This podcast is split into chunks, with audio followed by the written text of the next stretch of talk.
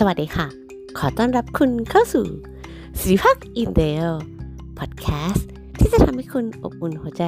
มากขึ้นมากขึ้น ทุกครั้งที่คุณได้ฟังสำหรับ episode นี้เข้าสู่ episode ที่ 15 กันแล้วสิริพักอินเดลไม่ขยันเลยอะค่ะ คือจริงๆก่อนหน้านี้สารภาพว่าจะไปทำช่อง YouTube Channel ซึ่งจะพูดยังไงดีละ่ะ มันมีบางอย่างละค่ะ ที่สิริพักอินเดียอยากจะแบ่งปัน อย่างเช่นพวกโปรแกรมทำกราฟิกดีๆ ที่ดูน่าสนใจหรืออะไรพวกนี้ค่ะ แล้วรู้สึกว่าถ้าเกิดว่าคุยผ่านพอดแคสต์ค่ะ น่าจะมองไม่เห็นภาพ แล้วก็ไม่รู้ทูวิธีการใช้ซึ่งเราอะค่ะเป็นคนที่มีโลจิกแปลกๆ แล้วเราบอกตรงๆก่อน ก็คือจะพูดว่าไงดีล่ะ เมื่อก่อนนะคะ เราเคยอยู่ออฟฟิศที่ที่นายเป็นเกาหลีเนาะแล้วก็ทำมันเป็นเรียกว่าเป็นบริษัทต่างชาติแล้วกัน ทีนี้ช่วงแรกของการทำงานนะคะเราอะเป็นคนที่ไม่เก่ง เราบอกเลยว่าเราเป็นคนไม่เก่ง ทีนี้ตอนนั้นน่ะก็เหมือนจับพัดจับผูนายรับไปทำงาน ทีนี้ปรากฏว่า เข้าไปปุ๊บอะวันแรกนายให้เขียนเว็บไซต์เลย ก็คือเราเราเป็นดีไซเนอร์เนาะแต่ว่าเราบอกนายว่าเราเลยเราเคยเรียน HTML กับ CSS มา ซึ่งพอเป็นบริษัทการทำงานครั้งแรกที่เป็นงานด้านนี้คือตอนเรียนจบมาใหม่ ๆ ก็ไปไปฝึกงานด้านอื่นเออไปฝึกงานธนาคารแล้วก็มาทำงานกราฟิก เพราะว่าจบกราฟิกมา ทีนี้ปรากฏว่านายอะค่ะก็บอกว่าอะเขียนเว็บไซต์ละกัน ก็เขียนไม่ได้ คือมันมันมันเขียนไม่ได้ คือหมายถึงเขียนโค้ดได้ค่ะ แต่หน้าจอ display ของของเว็บไซต์อะ มันไม่ได้อย่างที่ที่ควรจะได้ อย่างเช่น มีปุ่มเมนู เมนูค่ะ สมมติว่าต้องอยู่ใน space ของเอาสมมติว่าเป็นการเขียน CSS แล้วกันก็ไม่รู้มีใครเข้าใจไหม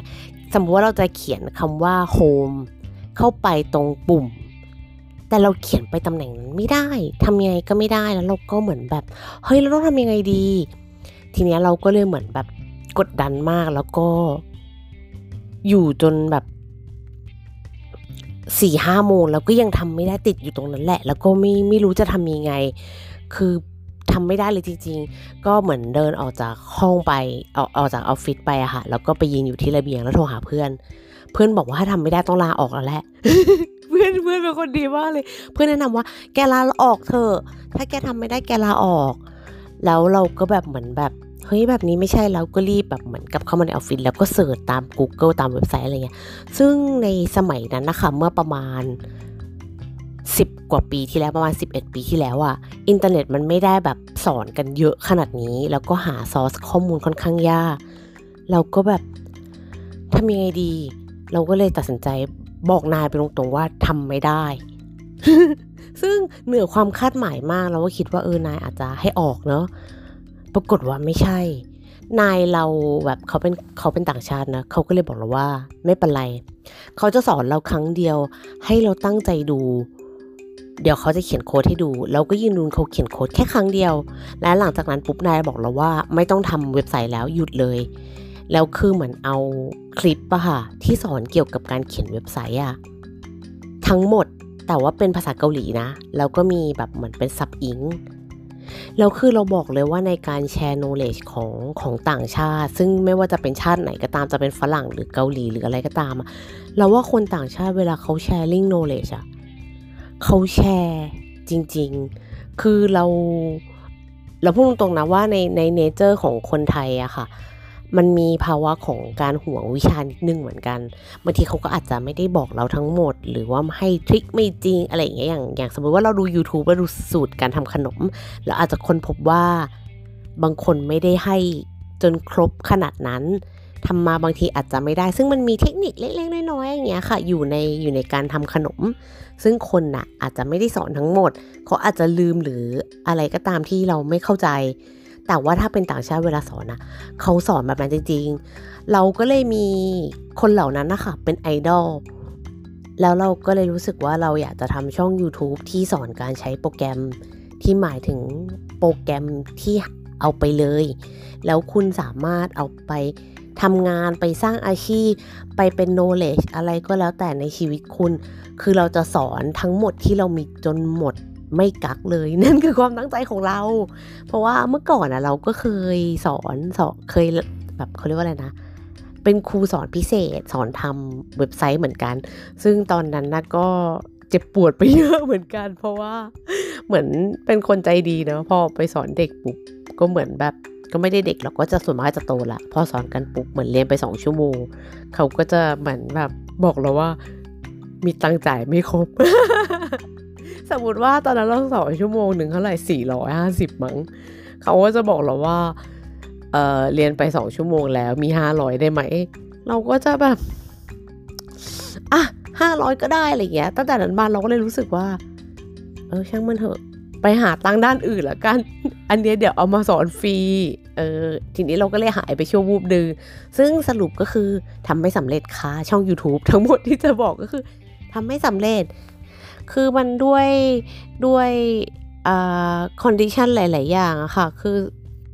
สิริพักก็เลยยังอัดไม่สำเร็จ แต่เดี๋ยวจะไปพยายามใหม่นะ รอก่อนทุกคนรอก่อนนะคะ สิริพักจะกลับมาสอนใหม่ ส่วนวันนี้ที่เราจะมาคุยอะเข้าเรื่องแล้ว อันนั้นเป็นการโม้เนอะอันนี้จะมาพูดถึงสาระแหละ เราจะมาพูดถึงเรื่องของอาการเจ็บปวด โดยไม่มีสาเหตุ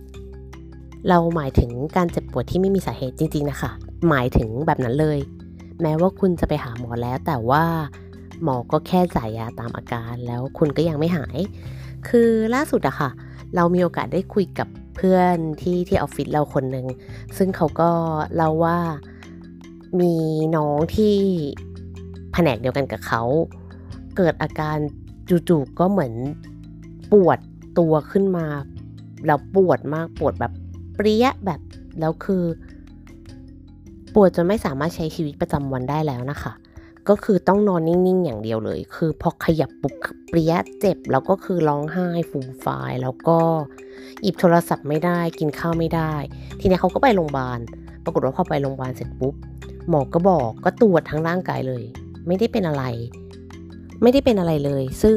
แต่ความเจ็บปวดนั้นอะมันเรียวหมายถึงว่ามันมันจริงที่เขาเจ็บปวด คือไม่ว่าจะจับไปตรงไหนหรือขยับเนี่ยคือเขาเจ็บแบบเจ็บเหมือนคนจะขาดใจอะค่ะ แล้วหมอก็เลยบอกว่ามันน่าจะมาจากความเครียดมากกว่า ซึ่งจริงๆแล้วว่าคนเราก็อาจจะมีคำถามสงสัยว่า เอ้ยเราเจ็บปวดกันขนาดไหนหรอ มันถึงส่งผลต่อร่างกายขนาดนั้น ซึ่งหลาย ๆ คนอาจจะไม่เข้าใจแล้วก็คิดว่าเฮ้ยเราต้องเข้มแข็งหรืออะไร ซึ่งการเข้มแข็งหรือมองโลกในแง่ดี หรือทำสมาธิ ไม่ได้ช่วยตัวนี้เลย เราจะพูดถึงสิ่งที่อยู่ลึกลงไปกว่านั้น นั่นคือสิ่งที่เรียกว่า subconscious ก็คือจิตใต้สำนึกของคน ซึ่งจิตใต้สำนึกของคนนะคะถ้าพูดแบบที่เราเข้าใจง่ายๆนะก็คือมันคือสิ่งที่เราเก็บมันมาตลอดทั้งชีวิตนะคะไม่ว่าจะเป็นอะไรก็ตามที่เกิดขึ้นอย่างเช่นในวัยเด็ก เราเข้มงวดเเราถูกพ่อแม่เลี้ยงมาอย่างเข้มงวด เป็นเด็กที่อยู่ในกรอบ เราจะโตมาเป็นคนที่มีเซลล์เอสติมต่ำเออซึ่งถ้าเราควบคุมตรงนี้หรือปรับได้อะค่ะ มันจะทำให้เราอะชายขึ้นมาหมายถึง ไม่ได้เป็นผู้ชายนะคะ แต่หมายถึงว่าเปล่งประกายตัวเองออกมา คือหมายถึงมันเราหมายถึงการที่เราได้เป็นตัวของตัวเองอะค่ะ มันดีที่สุดแล้ว การที่เราเป็นตัวของตัวเองอะค่ะ ไม่ว่าจะเป็นคนแบบไหน เป็นคนแบบที่เก็บตัว หรือเป็นคนแบบที่ชอบสังคม หรือเป็นคนชอบต้นไม้ หรือเป็นคนชอบกิน หรืออะไรก็แล้วแต่ พวกนี้ค่ะ มันคือสิ่งที่เป็นตัวตนของเรา เราอาจมีทัศนคติที่มันต่างไปจากคนอื่น แต่ถ้ามันไม่ได้ทำร้ายใครอะค่ะ เราว่ามันไม่จำเป็นต้องปรับ อะไรเลย เพียงแต่คุณอาจจะต้องไปปรับในส่วนของความภาคภูมิใจในตัวเองของคุณนะคะ ซึ่งเรามาเกริ่นเอาไว้แล้ว เรื่องของ subconscious ทีนี้ episode หน้า episode ที่16เราจะไปรวบรวมข้อมูลแล้วมาคุยกันถึงเรื่องของ subconscious ดีกว่าว่า มี subconscious ในวัยเด็กแบบไหนบ้าง ที่ทำให้คุณโตมาเป็นคนลักษณะแบบไหน หรือปัจจุบันคุณเป็นคนแบบไหน แล้วในอดีตคุณเคยมีการเลี้ยงดูหรือเจอประสบการณ์อะไรประมาณนี้มาหรือเปล่า ซึ่ง subconscious ที่เราจะพูดถึงอะค่ะ เราหวังว่าทุกคนที่ได้ฟังอะค่ะ จะสามารถก้าวผ่านความกลัวของจิตใจคุณได้ อย่างเช่นออย่างเด็กที่ที่ที่เรียนโรงเรียนประจำเนาะไม่ได้อยู่ที่บ้านค่ะ เขาก็จะมีภาวะอีกแบบหนึ่งอย่างเพื่อนเราอย่างเงี้ยค่ะ ที่เขาเรียนโรงเรียนประจำตอนสมัยเด็ก ๆ จนกระทั่งเกือบจะโตแบบมัธยมอะไรเงี้ยเขาก็จะมีความรู้สึกว่าเขาไม่อยากพึ่งพาอะไรใคร แล้วเขาก็ไม่อยากจะขอความช่วยเหลือจากใคร เกิดอะไรขึ้นเขาก็จะไม่บอกใคร ซึ่ง อย่างเราที่แบบเรียนโรงเรียนแบบที่แบบไปเช้าเย็นกลับเนี้ยค่ะ ก็จะมีความรู้สึกแบบว่าเฮ้ยอยากจะใกล้ชิดเพื่อนอยากจะคุยกับเพื่อนช่วยเพื่อน อะไรแบบนี้แล้วก็ไม่ได้รู้สึกว่าการที่มีใครสักคนหนึ่งขอความช่วยเหลือเรามันเป็นเรื่องแปลกแต่เพื่อนเราที่เรียนโรงเรียนประจำมาก่อนนะคะเขามีความรู้สึกว่าทำไมต้องขอความช่วยเหลือคนอื่นทำไมไม่ทำเองให้ได้ล่ะ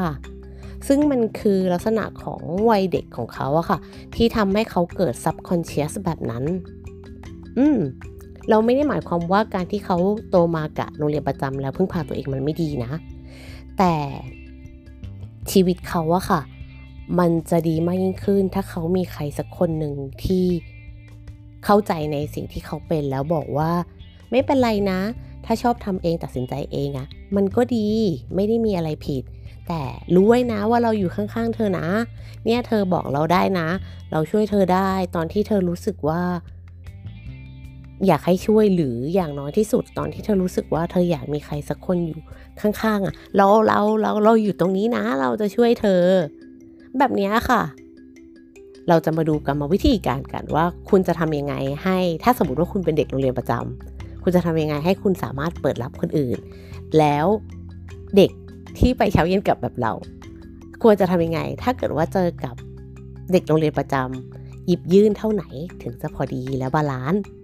เราจะมาคุยกันใน episode หน้า episode ที่ 16 ซึ่งสิริภากินเดลก็จะขอลาไปก่อนใน episode นี้ พวกคุณยังมีความสุขอยู่ใช่ไหมคะ อ่า แล้วก็ขอบคุณมากนะคะ ทุกคนที่ยังฟังอยู่ เราอาจจะพูดงงๆ แล้วก็ไม่ค่อยรู้เรื่อง แต่ว่ากำลังพยายามปรับอยู่เลยล่ะค่ะ ก็คิดว่าจะต้องดีขึ้นมาในสักวันหนึ่งแน่ๆคือเราก็มาพยายามผ่านทุกอย่างไปด้วยกันนะ episode นี้ค่ะ ก็บ๊ายบาย